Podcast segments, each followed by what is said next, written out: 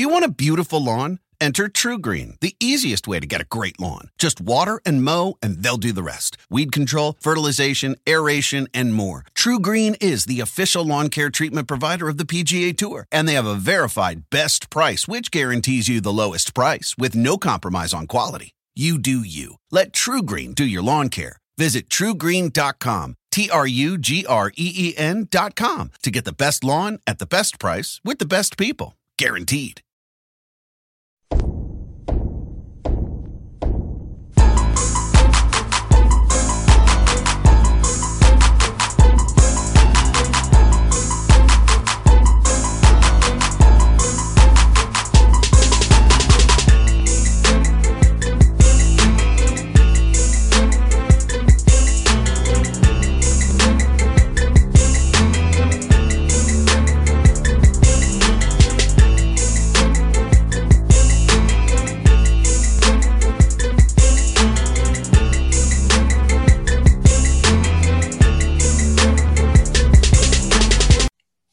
Folks. Back here in the Boss Man Show, special guest Brad Batt. He was a former Tennessee House representative, Democrat Party candidate, but he's an activist now. He's all about the right things, not the wrong things in Tennessee. He wants to make it better in that state. And I'm gonna still pay taxes in Tennessee. I told him out there. I have a house in Nashville still. I pay taxes in that state, so I'm a taxpayer in that state. so it matters to me what happened to the coach, Jason Shay, my friend. Brad Batt's here to talk about it. Brad, good to meet you, my brother. How you doing, man? You too. You too. I'm good. How are you? How are you? Hey, I'm doing well, man. I can't complain one bit. Uh, I hate to be talk on these on these kind of conditions uh, after what happened to Coach Jason Shay at East Tennessee State University. Uh, mm-hmm. it's, it's just sad to see that, Brad. What happened? Um, a guy got gets the confidence, his head coaching job. Things went down last year with social injustice and racial unrest, mm-hmm. and he still his players and his coaches. Mm-hmm exercising their First Amendment rights to kneel, peacefully protest during the anthem. Yeah. But Tennessee legislature, Republicans, and the president and AD and the boosters and sponsors, John City, did not support him and pretty yeah. much forced him out and said, no, you give no more cars, no more money, because you politically disagreed where I stand on kneeling and the flag. And mm-hmm. Brad, Colin Kaepernick NFL players all told people it's not about the flag, mm-hmm. it's about the message and the gesture. And what's the perfect time to, to do a protest when everybody's watching you? And what I hate, Brad, is this when people try to tell me and others like me and yourself how and when to protest. You know, that yep. always irks me, Brad, because when's the right time to protest? When's the right time? There is no right time to protest. You do it when you have the eyeballs and spot to do it to make your point and make awareness about the mission you want to make aware. Yeah, that the whole point is to bring attention to an issue, right? And uh, unfortunately, you're spot on. And East Tennessee is behind the rest of the nation. This is a nationwide issue that everyone other than those that are purposefully ignoring it knows we still in 2021 have race issues in America. The only way you can say we don't is if you're ignoring what's right in front of you, including black voices. Exactly what you're saying. And that, that's what we see here. Hell, I was on my Facebook just a few minutes ago. You know, people saying, well, no, they, they shouldn't protest the flag. I, every time black people protest in America, they are silenced by white voices that don't want to hear it. Mm-hmm. So at this point, it's very convenient. They they know they know they can't just say shut up. They know they can't say that, right? Because that would be racist. They they know it. So they say, well, I don't like the flag. Well, the next protest, they'll have a reason they don't like that one. And then we just continue this cycle of black people in America saying, hey, this is a problem for our communities. And white people saying, no, it's not. You know, not, not all of them, but a lot of them that are in power. And as you, I think you referenced, or maybe right before we went on, talking about some of our uh, local government state senators, 73 year old Rusty Crowe, you know, wants to pretend. He, he said, this type of activity will not be tolerated. Yeah. How when you hear that, when you hear an old white man say what he's going to tolerate, how's that hit? White supremacy trying to tell me what to do. You're trying to be my daddy and say, Jr. Um, other black people, uh, white allies who support JR and black people. I will not allow you to disrespect my mm-hmm. flag, and I don't tolerate you going against my morals and my ideals, which are ancient and irrelevant right now. And so that hits me like you are taking off your hood. You're showing me who you are, and you'll be the same person on here, toting your Bible and quoting Jesus or quoting MLK to, to conveniently to, to convenience you on MLK Day. Just stand for what he stands for like Bill Lee, come to TSU on MLK Day, like he really supported Dr. King supported. Mm-hmm. Now, I'm so glad that Reverend William Barber called him out that day in his face about yes, his, his yes, hypocrisy. Mm-hmm. Because Tennessee is a poorly ran red state, like Georgia is too. Let's be honest about That's that. True. You know, TennCare should be expanded years ago. Yep. You know, it, it's, it's, it's a joke you know, TennCare is not expanded. Same in Georgia as well. You know, so when I hear Rusty Crowe say, and he said the well, white players too. It's only one white player on the roster. Right. Not right. white players. Right. One right. white player. Because they don't want they don't want to allow everyone to understand it's about race. They want to pretend it's not, right? Yes. So they well, there's white player too. So I'm just saying all players should, but they they know what they're doing. So yeah, you're right. Ten, about TennCare. If you if you care, if, if we want to address some issues, we should address them. You know, unfortunately, the reality is the Tennessee Republican supermajority is a radical extremist group, and I don't say those words lightly. We had a moderate Republican governor under Haslam. It was his uh, Insure Tennessee plan that the extreme GOP legislature rejected you know, Haslam tried to do some good things. He was Republican. They still rejected him because the legislature is extreme. We, still have literally the bust of the first KKK Grand Wizard sitting in the Tennessee State House. Yes, Nathan Bedford Forrest. This isn't this isn't a guy who was marginally collect, connected to slavery.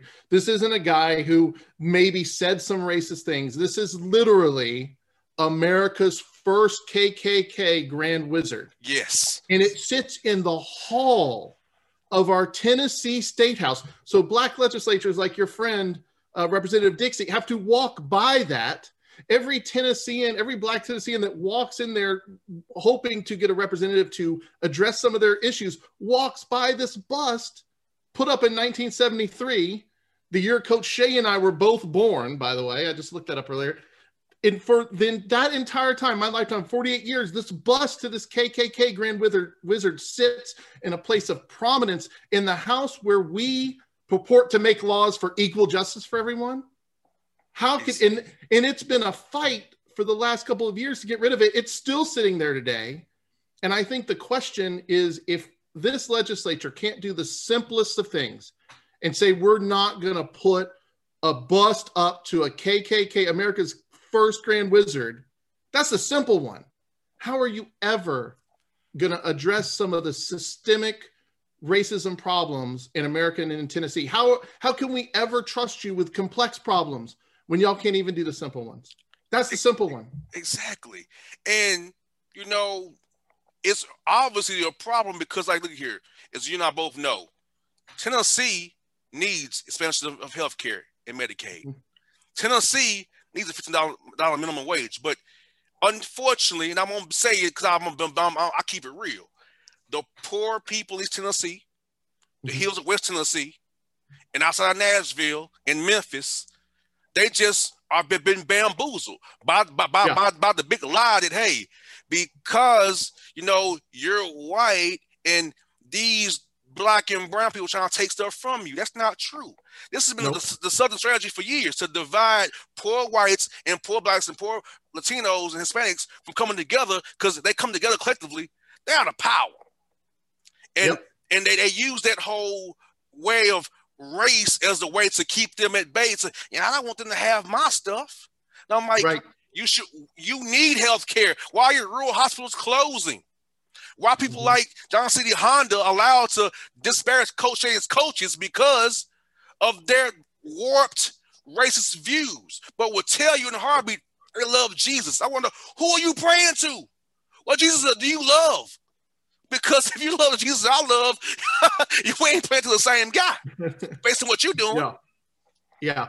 Yeah, but we're gonna we just passed the bill that's gonna make the Bible the official book of Tennessee, you know. But at the same time, I mean, I, would like them to open it every now and then, you know, talk about feeding the poor and taking care of you know widows and children and making sure you know. But somehow those parts of the Bible, I mean, I grew up in church and I've been to Bible study and I've led them and I've read them and the whole thing, so they can't they don't fool me. But we have a lot of politicians in the legislature that are willing to hold up a Bible, but they've never cracked it. But you know, let let's go let's talk about the coach Shay situation specifically because right now what's going on with because Tennessee politics clear I you know I ran for house. I can talk politics all day but I could talk sports a little bit too. They're trying to fool us right now as if we can't see with our own eyes what's happening. We mm-hmm. coach Shay was a first time division 1 head coach. He has a long record of being an assistant including many years at Tennessee when, when they their program uh, was doing really well. He has a, he has this long track record. I think it's five years. He was an assistant here at ETSU before Forbes left. Mm-hmm. So we have last year we have this great men's basketball team that we're very excited about, and they and they had their tournament berth stolen because of COVID a year ago. They were 30 and four. I mean, if like, I don't know about you, but I was excited. You know, I was. I, I love oh, Forbes. I love. They're like, yeah, Steve was my guy prime to make a deep run, right? Who doesn't love seeing like a mid major make a deep run a tournament and knock off a couple of big time schools? And they had that st- taken from them, you know. And then Steve Forbes left. Why? Because that's what coaches do, right? Is isn't that if you're a coach, if you're an assistant, you try to move up until you get that head coaching job, right? Yes. And you build a program, and then at some point you might get hired away because you've built, and that's exactly what Steve Forbes did, built a winning program now he's at Wake Forest, right? So here comes first time Jason Shay. And you're going to tell me this guy that's been assistant for all these years, after one year as an NCAA head coach, Division One, in a program he's already been in for five years, where he cares about these players, where they say he treats them like family, where that you've you've created a culture in this basketball team. You're going to tell me one year into a three year contract he just resigns? Come on, come on, don't don't lie to us. Just be honest about it. He didn't walk in there and just resign. We all can read between the lines. There's pressure here. And so the owner of JC Honda has already admitted that they pulled the cars. The players knelt, and actually they've been doing it for a while, right? But then it got in the paper. And then so, you know, people got mad. It's something they weren't even at that game and they got mad that this happened and they're just mad and and so I'm going to pull the cars. I'm going to pull the cars from the coaches. This is what he's admitted to.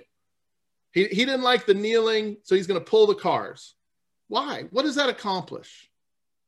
It shows who you are. That that's literally the supremacy. It's trying to hold your power yeah. over someone else. Why don't why don't you try to learn from this coach? Do you think he doesn't know his players better than you might?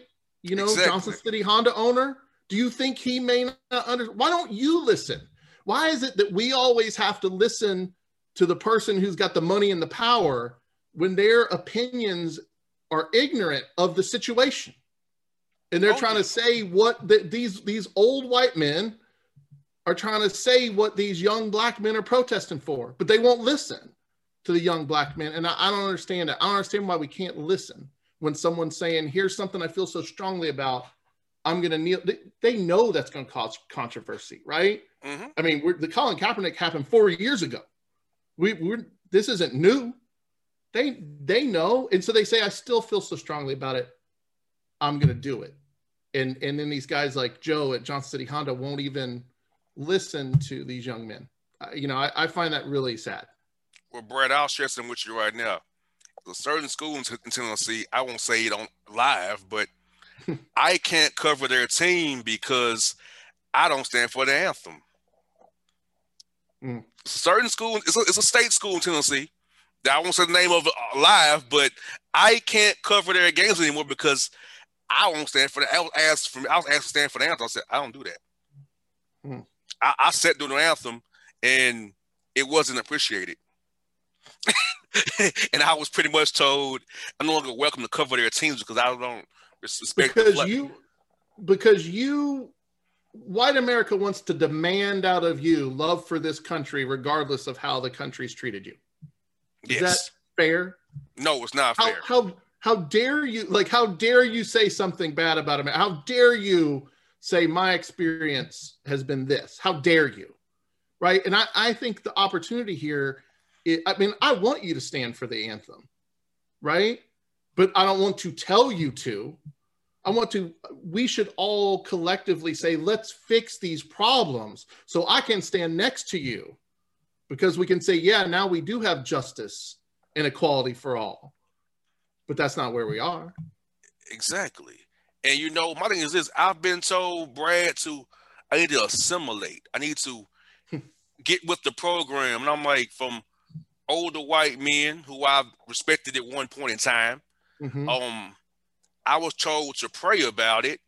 And I'm like, well, let me tell you this. It's been 400 years and prayer ain't helped, ain't changed, ain't changed a, a, a damn thing. Okay. I said, you, you see, you put your head, you, I was told to read Romans 8. Uh, I will not. They ain't going to change what I'm talking about. It takes people like you, my former white friend, to speak up. Because what is it? It's not the words of my enemy, silence of my friends. And you, all you want to be is be silent and read your Bible. That's not helping push the issue because you don't want to cause a controversy. Mm-hmm. Now, Mike, then what?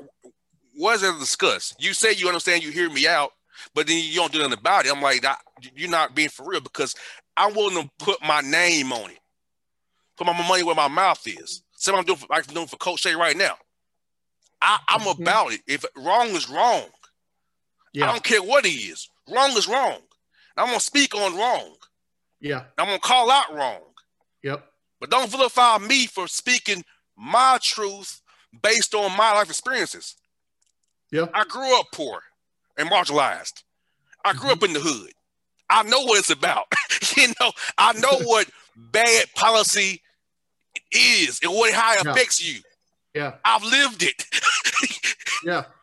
Yeah, so so let's and I when I hear my white friends tell me this, I'm like, you don't even, you don't I said you don't even know the half. So if you don't want to even open your ears, don't give me what you think it is. I'm telling you from yeah. as a 34 year old black man what life is what life is. Yeah. Yeah. Yeah. And why can we not listen? Because I'll never know, but I can sit here with you. The least I, I could do is listen to your story, right? Because mm-hmm as a white man, I'll never know what it's like to be black in America. The only way I can understand your experience a little bit is to listen. But I, but I think we have too many people that I, I don't know why they don't want to address this issue. I don't know why they're not more empathetic. I don't know why they can't get past the idea that their white experience in America might be drastically different than someone else's black experience. I don't I don't think it takes a deep reading of history or news to understand. Like, it can't be that everyone else is wrong. I mean, we just saw today Major League Baseball pulled out of Atlanta of the All Star game, right? Was it Atlanta or somewhere in yep, Georgia? Yep, Atlanta. Okay, is all of Major Baseball wrong? Major League Baseball, and they're, real conservative. Wrong. They just want to be woke, right? They're just virtue signaling all the crap you hear.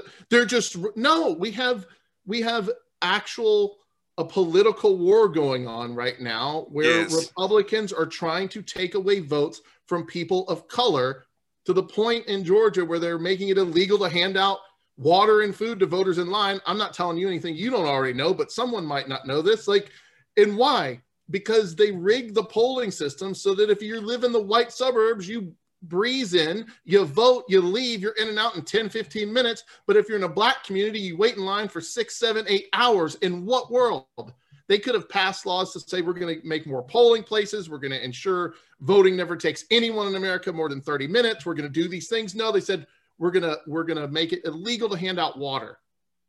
Yes. I, I mean, I, I, can't imagine waiting in eight hours to vote. I have never Some people 10 into during the primary in June it was raining that day in mm-hmm. Atlanta. It was raining.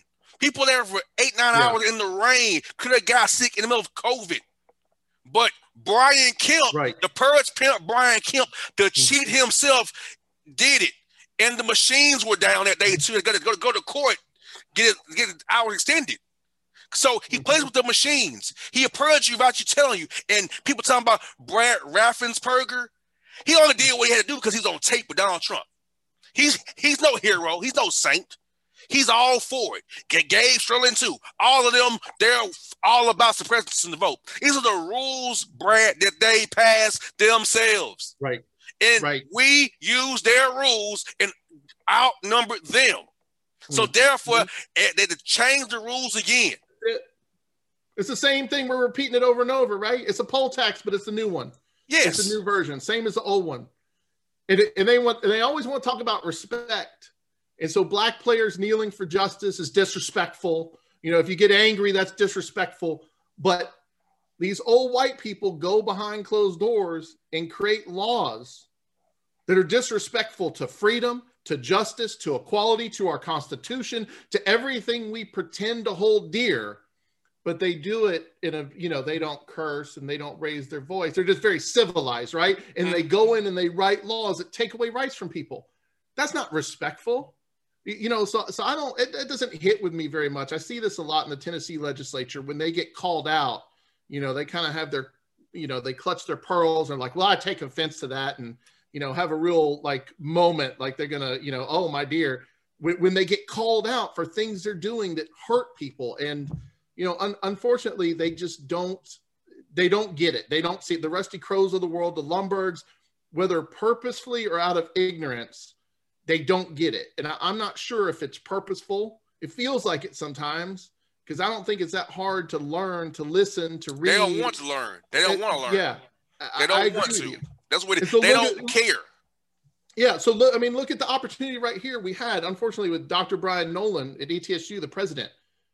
This is an educational opportunity right in front of us. And what did we do? This is a, I know you're educating the students at ETSU, but you're the university in East Tennessee, and this was an educational opportunity for our entire community. And if you had the guts, you could have stood up and you could, and you, but instead, and I watched a lot of the uh, Zoom conferences with Noland and uh, and uh, Lundberg, especially, and others on committees.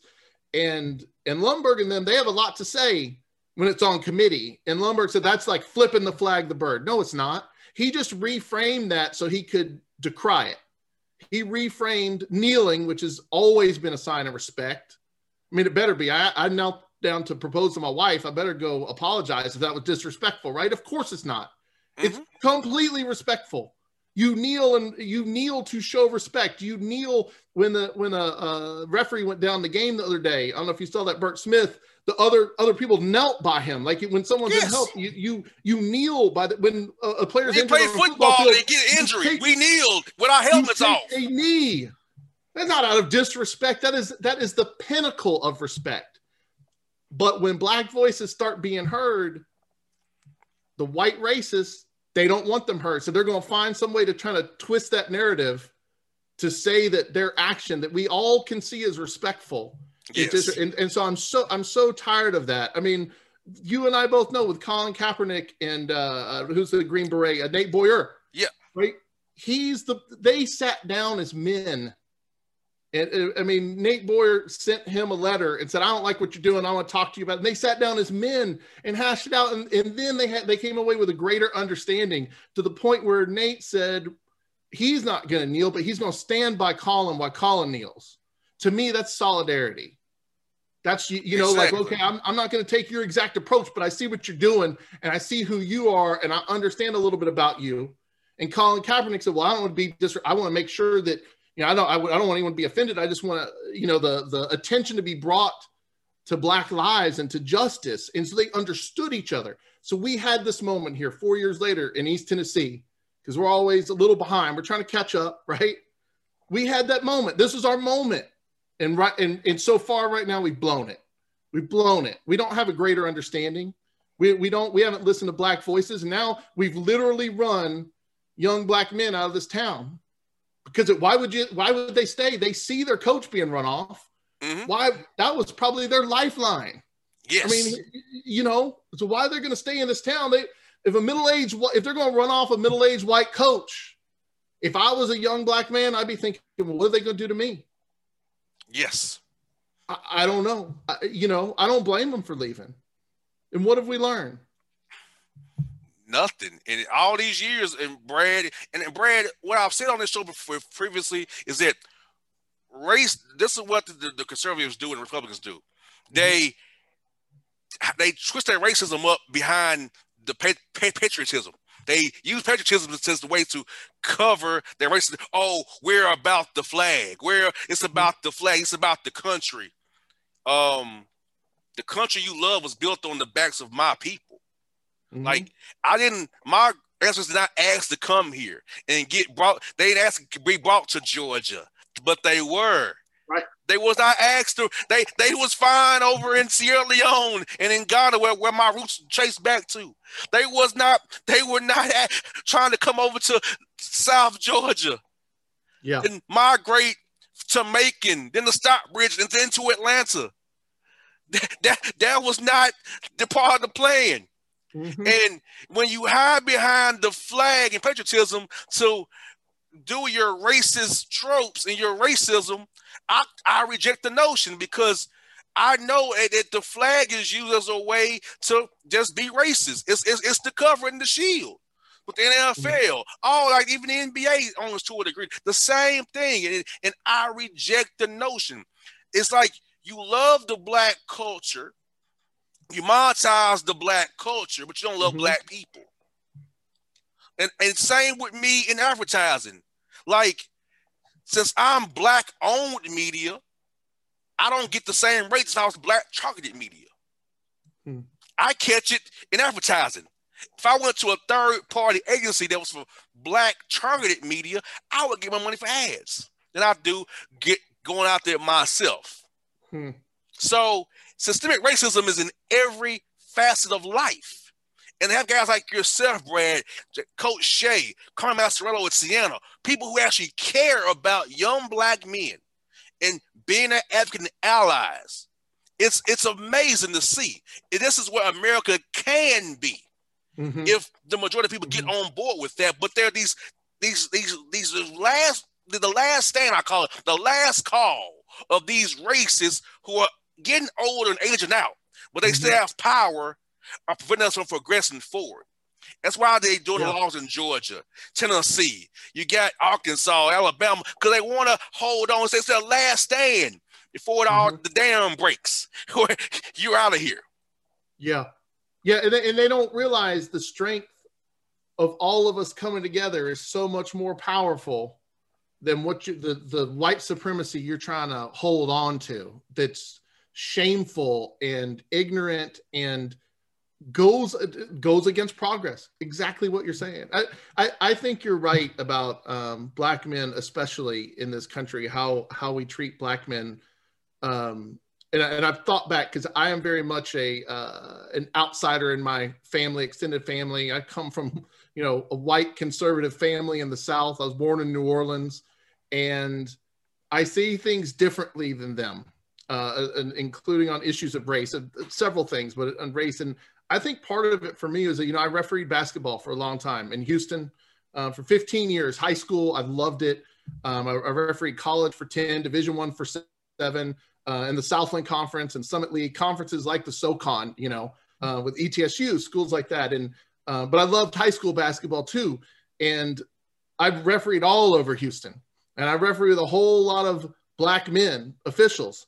And I, and I saw a whole lot of black players and black coaches And I think America is still so segregated that I think a lot of people don't have experience um, being around other people, and I think that especially holds true here for East Tennessee. You know, I've had that experience, so I, I, I see all all different sorts of black men, right? I mean, but I, I don't.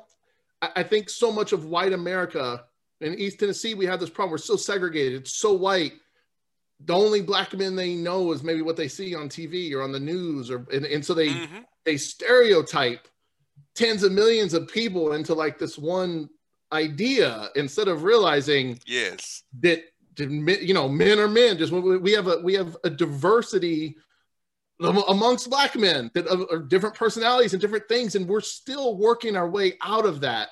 And and and you can see it now. America is just like starting to see black men in certain jobs that they were withheld bef- before you know they were prevented from having before and and all that coming out and and so i mean here in east we, we've we've got to wake up i don't know how we do it. I, I don't know how to kind of take that experience um, and and get people to understand to see outside their bubble a little bit and to see that Yes. to see other people as human. I, I don't know how to make that happen. I you know I, don't and, and it's very it's uh it's just really disturbing that we're still judging people and dismissing voices when people are crying out for help and saying our community needs help and i, I think dismissing those voices is so uh, harmful um, and it's hard to believe we're still there Yeah, and you know what, Bray? It, to me, it, it's it's like I expected. Now I should. I, I, I when I don't get help,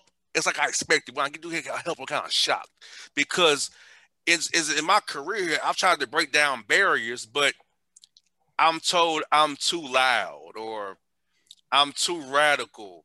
I need to tamp things down. How I criticize the other side. I said I, I, I'm going to tell you something. I'm not really a Democrat or a Republican. I'm a black man. so I vote black interests versus white nationalism. So that's how I vote. Okay. Yeah. And most majority of times than not, it falls on the D side, the blue side. Because yeah the R's not doing nothing doing nothing to help black interests. Besides, if unless you're rich already and you want to go there for tax break. So Mhm. I vote based on black interests versus white nationalism because in Georgia, outside of Atlanta, it's the deep south again. Yeah Outside of Nashville and Memphis, Tennessee's the deep south. You know, Alabama, Birmingham, Huntsville, the black belt around Montgomery, it's the deep south. hmm Jackson, Jackson, Mississippi. So in the South, you have these town centers, that these one or two pockets of where it's urbanized. The rest of it is just the deep rural South for those same Jim Crow mindset is just regurgitated over and over again, replicated all these years. And you can't Mhm. Go there and break that generational curses because they've been so grounded in those thought process. Like when we went out in Georgia campaigning for Warnock and Ossoff, them small counties in Georgia, Mhm. you know, it was a shock, Brad. Some things I heard, you Hmm. know, about oh, you you you you look very nice, and you know, thought you'd be a thug. I'm like, are you kidding me? Like Yeah. just outly saying, when somebody said son to me, I'm like, hold on, you don't say son. That's let's not Yeah. say son. And- Yeah. and- or boy, uh, I said I'm I'm I'm I'm here on third party business, but I, am still Jr. And I'll tell you how I feel. Let's, let's not do that. you know, so but so even even the compliments are have that racial undertones right oh you look nice i thought you would have been this i mean like that that speaks to the mindset yes, of i'm going to categorize all black people in this this segment. And so i'm surprised when someone doesn't fit my stereotype. We we've got to do away with that mindset you know? And, and that's why i i think it's so shameful that that people are are dragging uh, jason Shay's name uh, through the mud. I mean i don't know you know jason you've talked to him. I've never talked to him. I don't know him personally. I just look at it from the outside from basketball like this guy looks like a conscientious coach you know, I always like coaches that stood up for their players and fought for them. yes, I mean, this guy checks all the boxes. He like he, he's a guy. If you were a parent of, of a son going to play, he seems like the type of coach you would want to entrust yes, your son to go play for. And so for these people, for for you know the the the people from JC Honda and we're- and and other organizations, and I, my inbox, you know, people rumors are flying around here, and the the the light will be sh- shown on who kind of had a hand in all this stuff. For them to disparage him and not to step back and think, well, here's this coach that's been in this program for so many years. Maybe he has some insight that I don't and to sit down and listen they, they don't want to listen they just want their voice to be heard they want their opinion to be heard they want black people to do what they tell them to do which is stand for our flag don't protest when it's inconvenient for me don't take me out of my white comfort i just want to come watch a basketball game and you owe me that i don't want to have to think outside of Mhm. that but if you're a black man you don't have a choice to never think outside of that because it's always present in your life. And I don't know why some people can't get that, that you don't have that option. So I I guess it's a little inconvenient for them. Somehow it, it hurts their feelings that someone's kneeling during the anthem, they think it stands for something else or it means something different to them. I think instead of demanding, demanding that someone else do something that you want them to do, which is the very opposite of freedom, we should come together and say, how can we fix these problems? then we can all stand. So until we can all stand, we got a problem, whether you're forcing people to, to stand or not. So, you know, and Dr. Noland and these others kind of want to push the problem out of the limelight. They, they don't want to be inconvenienced by the controversy. Exactly. Well, That's not be. solving a damn thing. That's not solving anything. That's solving your goals, maybe, of Brian Noland. He probably, like an assistant coach, wants to go to a bigger university at some point, right? So he's probably, you know, I don't know what he's doing, but I can kind of guess. Is he kissing the hands of those that he thinks he needs to to work his way up? Mm-hmm. You know, he didn't get that UT gig a few years ago, but he might still have his eye on it, right? So he doesn't want this controversy. But that to me isn't real leadership. Real leadership is sitting down and saying, here's the thing, I'm going to go to the community and I'm going to take the backlash. To me, that's what would have been great to see out of a university president to say, to, to back up his coach the same way Coach Shay backed up his players. Because to me, that's a leader. The coach standing up saying, no, I'm going to take this heat. Because the easy thing for Shay would have been to do to say, no, we're not going to do that, right? Easy. We're not going to kneel. I'm gonna I'm gonna get this three year. I, am gonna put my my goals and my aspirations ahead of it. But I mean, to me, that shows he cares deeply. Yes. He put it all on the line and he paid the price for it. And his players are paying the price. That, that's wrong. just, just that is wrong, besides everything that they're kneeling for. We, we've got a lot wrong, but this is they wrong. Prove he, added. Noland and Carter prove why they're kneeling right now. Their actions just proved why they kneeled. like, hey, you made the point for them again, idiots. That's it. it's, it's the same thing. We're repeating. We didn't learn from Kaepernick four years ago. We didn't learn. We haven't made progress. It, it's the same thing. And, and, this idea that, you know, we, we got a lot of people. The guy I ran against, uh, well, well, he he got primary. Van Huss. He was he was one of these guys that a white guy that said if you bring up race, that's racism, right? So Justin Jones, I don't know if you know him out of Nashville. He he's led a lot of protests in the plaza, which our legislature then turned around and made camping. I don't know if you, how much you're up on Tennessee politics. They made camping yep. illegal. Yes, oh yeah. Because I said I, I, have a house there. I, I have a house. Oh. I uh-huh. still know. I have a house yeah. there. I, I keep out track of it. So so Justin Jones helped with these protests, led these protests. They they were out there for I think 60 days. And so instead of, you know, going down and, and doing your job as governor and talking to these people, listening to them, setting up a meeting, they refuse all that and they pass a law, a felony. So they're going to not only arrest people and use the judicial system to unfairly target people fighting for their rights, they're going to make it so don't miss this point so that they can't vote if mm-hmm. they get convicted of a felony. That's not an accident. So, so we have all this going on, and it's the same thing on a smaller scale of I'm not going to listen to you. I'm going to silence your voices. I don't want to fix hard problems. This is inconvenient for me, or I don't think it's a problem, so I'm going to ignore it. So, so it's the same thing going on in Nashville that now we have going on at ETSU. And and how are we better for it? Is any just from a sports standpoint, is anyone going to tell me that next year ETSU men's basketball team is is going to be anything other than shambles? I mean, they'll terrible. find someone to coach that was that. It's gonna be, terrible because guys yeah. don't want to come there, and no matter who they hire, recruiting there is ruined forever. Yeah, yeah. They, they can't get they can't get no good players. Like, no, you're a racist. We're not coming there. Yeah, you, you know, because you now I have no idea why people go to Ole Miss. See, I, I don't know how young black players go to Ole Miss, but they do. But you yeah. that's the SEC.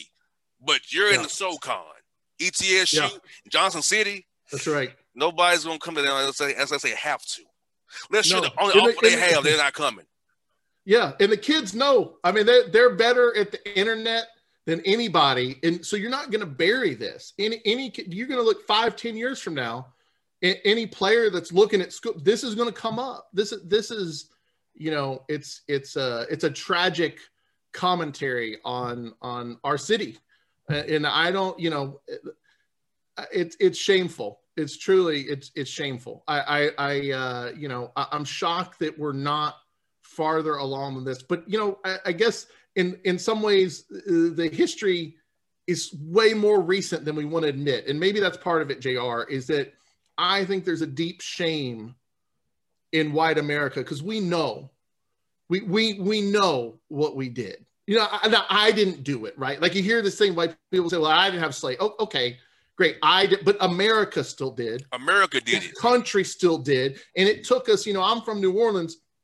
It Ruby Bridges, the the the the iconic photo that we've all seen of the little black girl, six years old, going into school, escorted by four uh, uh, federal marshals because that was the only way to keep her safe. That was in 1960. My parents were 10 years old. My parents who are still alive. Ruby Bridges is still alive. She's four years younger than my parents, not my grandparents, not my great grandparents. This isn't ancient history. That's mm-hmm. my hometown. My hometown did that. And we didn't at that point say like, okay, the, you know, the Supreme Court ruled the, the schools are integrated. That's that then.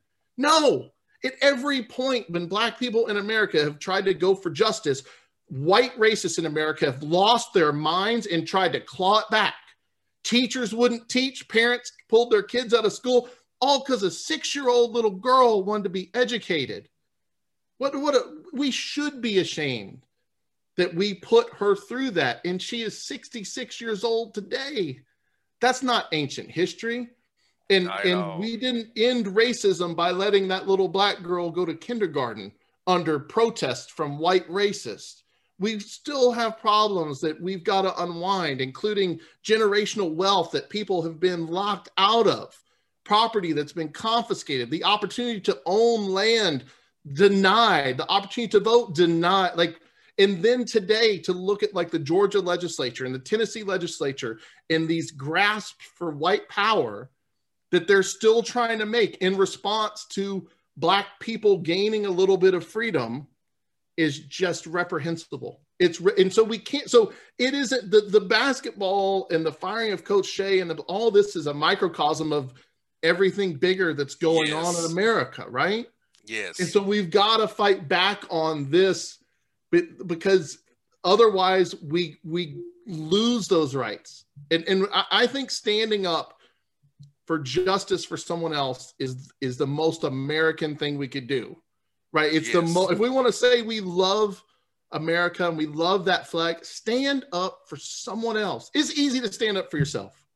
It's the easiest thing in the world to fight for your own what you want, right? But stand up for someone else, especially white people who are in a position of power and privilege, and they you don't have to worry about the things that black people face every day when they try to get a business loan or like like you're talking about in your business trying to navigate certain the media as a black man and like these things that we just don't see it. It doesn't happen to us. So the, the least we could do is listen to the stories i think of you these young men and collectively black america and say okay we're going to try to understand what you're going through and then we're going to try to help. Like brad i shouldn't have to send a white face to talk for me and, and I come in the clothes. Mm. I'm gonna use that trick, Brad, to get stuff done. Yeah. I still have to do that. But I but to get what I need to get done, I have to use sometimes a white face, would be my a, a, woman or a male to do it for me, and I come in as the clothes. Hmm. Or I don't use my full first name just to hide and go by JR to kind of wedge in. So these are things that I have to do just to survive. That yeah. I had to learn how to get by, and that's this is America. And, and now, now people say me all the time, "We're building this." No, this is who we are. We yeah. need to accept who we are, and yes, we need to be better. But this is who we are right now. That's why I get just President Biden says we're building this. I'm like, no, this is who we are, yeah. President Biden. You know this. Yeah. Yeah. We this have isn't to, new. we have to this be better. This, we have to be better, yes, but this is who we've been for years. The question is, who who do we want to be? Who do we want to be? Mm-hmm. Not who we are. You're right on. That is who we are. We're always finding some group to hate. Why? Why? It's a, we're all we all want to sit down with our family and eat and our friends and have a job and have community and do meaningful things and have like we just want to live our life. Everyone, we're all the same. We're, yeah, we're different, but at our core, there is there is power in understanding how how similar we are. Yes. But, but we have these people. You touched on it earlier. I mean, in Appalachia, it's very true that we have a lot of poor white people that have been locked out of education and healthcare and wages and all the and I think part of the problem in our politics today is that it's just easier to get a poor white man to hate a poor black man than it is to solve the problems. And they do it while they're robbing us blind. These mm-hmm. guys in power. Rusty Crowe's been in office for 30 damn years. He was a Democrat at some point. He changed when the wind shifted in Tennessee, he changed to be a Republican. He's just keeping his seat. He's nice and fat and healthy and got a, you know his his position of power and making money and he's not trying to do a damn thing for anyone. And I, I just have no respect for how lazy Republican politics have gotten. It's race baiting. It's it's creating controversy. It's rage inducing. Like they they just they drum up these ridiculous culture wars on yes. everything from Dr. Seuss to Mr. Potato. They do it liberals don't care. I, you know, I, I, I am accidental liberal. I think I wasn't even trying to be a liberal, but I have a lot of progressive friends and liberal. Fr- no one cares about Mr. Potato Head. No one can, you know, like no one's outraged at that stuff. We're outraged at human rights issues. We're outraged at the injustices we see. But the right creates this ridiculous war where they pit people against one another and I'm not sure you may have insight into the way out of that. I, I'm not sure how to fix that. That's, you know, I ran for office, but my goals aren't just political. Like, I think we need a healing. I, I think, we, you know, we need a revolution eh, of of loving one another and really like, and and the only way you love someone is to understand them and where they come from. Exactly. First. I'll give you an example. My radio show. I talk to people all over the coach all over the nation, from Eastern Washington, all the way over to uh, Frederick Dickinson, eh, Frederick Dickinson, or up to Siena, or down in Florida. These coaches in Texas, but we also in the comment. Come on my show, we have a great conversation. Me, mm-hmm. a young black dude. A lot of these coaches are white in these country areas, but we connect over basketball and mm-hmm. find a common ground on basketball and build a rapport off of basketball, sharing stories off the Zoom call after the interview ends. Mm-hmm. So my method is using the power of the platform to bring people together to answer tough questions, ask tough mm-hmm. questions about experiences, and hear your experiences. Here, tell you my experiences, and f- figure out where we meet. Like I talked yeah. to Coach this week. He talked about how he was from a small, poor city in Wisconsin, and now he's a head coach. I talked about how mm. I grew up in the poor area of Atlanta. Look at me having a radio show. We, we're, on a, we're on the show together, talking mm-hmm. about both our successes. I said, look, that's what we want mm-hmm. to strive to. So my yeah. method is just talking, listening, listening to understand. Now, not listening to debate, listen to yeah. understand. And let's make it a, a call to action together to get others to move on their hardened bias and stereotypes and move on move on to something better. Because mm-hmm. I say all the time, Steve Kerr said this too. Racism is a white problem. I can't mm-hmm. solve racism on JR's own. I need my white my white brothers and sisters to help me solve it. Talk to the other white people who hear them more they will hear from me. Because yeah. I'm looked at it as a threat, not as a not as a friendly face. I'm looked at it as an enemy in some cases. So yep. I, I, need my white brothers and sisters to help me in the fight against this. So that's how I see it, Brad. Just come together, more mobilized, organizing people together, having summits where we just have honesty with each other and listening and understand where the mindset, where the backgrounds come from. We can, so we can dispel myths and move yeah. ahead from that. Yeah, I, I agree with you. I, I think I've I've heard the phrase, you know, saying that black people have, have expended enough labor for America. It's not we we can't demand more work from black people to fix racism. I agree it's a white problem and white people need to talk to white people because there's nothing you tell me if I'm right or wrong. There's nothing I can tell you about racism you don't already know. Correct. But like there is no I could read all the books, I could do all the and I could say, I oh, live I read racism this. every day. I live it. Right. Right. so I could read it and be like, oh, that's really oh man, this is revolutionary. You'd be like, yeah, I, I live that, Brad. Like you I can't tell you about your experience. And, and that so I think it is incumbent on white people to recognize this problem and to challenge in those, you know, those white work workplaces and white uh, uh, organizations and stuff when people who are racist say stuff, and too often they get away with it. I, I think it needs to be challenged. I and I think you know this guy like Joe, the owner of Johnson City Honda, and these other they need to be challenged. Yes. They don't. A lot of them don't think they're being racist, but they are. Their actions are racist. You're silencing black, the voices of of black players and black voices standing up for justice. That is the definition. The white supremacy using your power over someone else. That's y'all are doing now. I'm not saying you're white supremacists, but your behavior meets the definition. So if you, if you, Joe of John City, if you don't want to be labeled as a white supremacist, you got to stop doing white supremacist things. Yes. It's, it's simple as that.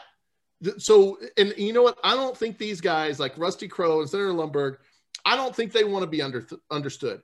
I think they are just fueling and fanning the flames and stoking the flames of this divide. Because when they talked to Dr. Noland, oh, they, they, they had a lot to say when they were on yes. camera. But then I know you saw this when Justin Kanew of the Tennessee Holler had got him in the elevator doing an interview. Oh, they shut up real quick mm. when they had tough questions being asked of them.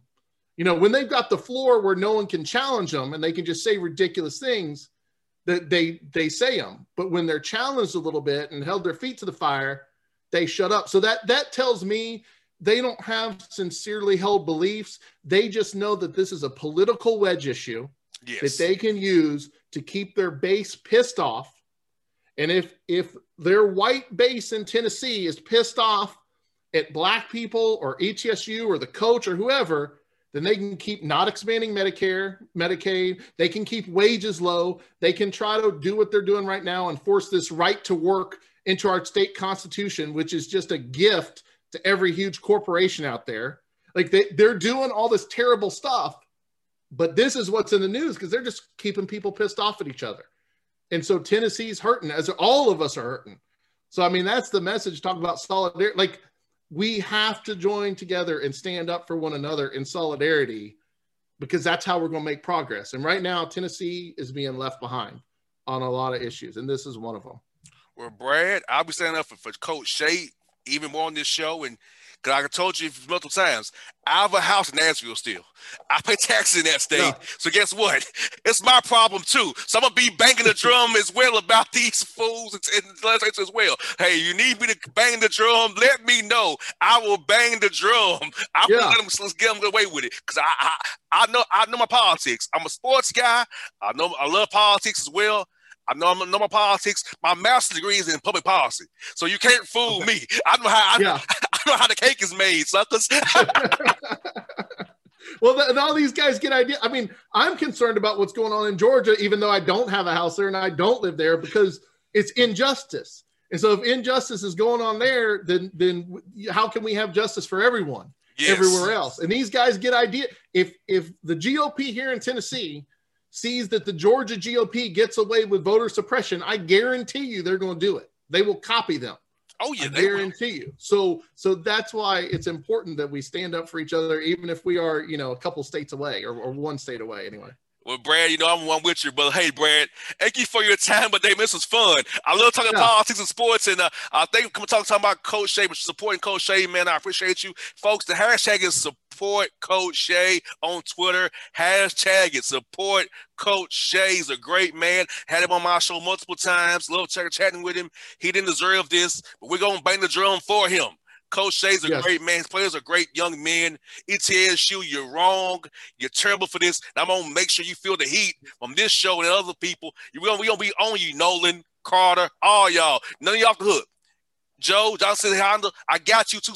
I invite you on my show to talk to me, but you don't want this yeah. heat though. You don't want the he, he, don't, he don't want JR's heat though. He don't want my heat. You don't want it.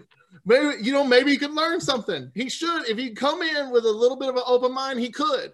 But as long as you're just trying to get people to, to understand what your belief is and force them to do what you want and using money as a as a a, a power tool, that that's not going to work. So uh, I'm glad you're doing what you're doing, and and uh, I I'm sure Coach Shay is going to end up uh, somewhere where he's appreciated. And I'm I'm sorry that it wasn't ETSU. It's shameful um, that this has happened, and and we've got to fix this stuff. Yes, indeed. Well, folks, that's Brad Batt here on the Boss Man Show. Check him out on Twitter. He's a great follow.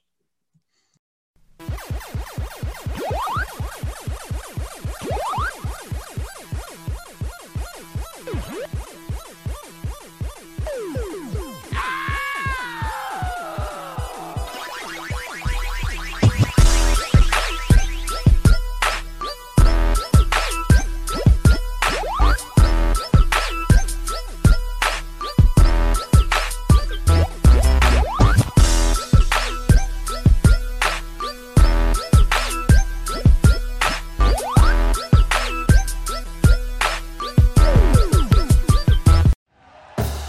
Thank you for listening to Bleav. You can show support to your host by subscribing to the show and giving us a five star rating on your preferred platform.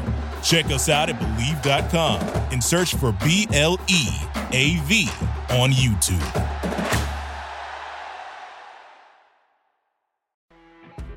You know, when you're listening to a true crime story that has an unbelievable plot twist that makes you stop in your tracks? That's what our podcast, People Are the Worst, brings you with each episode. I'm Rachel. And I'm Rebecca. We're identical twins who love true crime cases that make you say, didn't see that coming, and we hate the people responsible for them. Listen to People Are the Worst now on Apple, Spotify, or wherever you get your podcasts.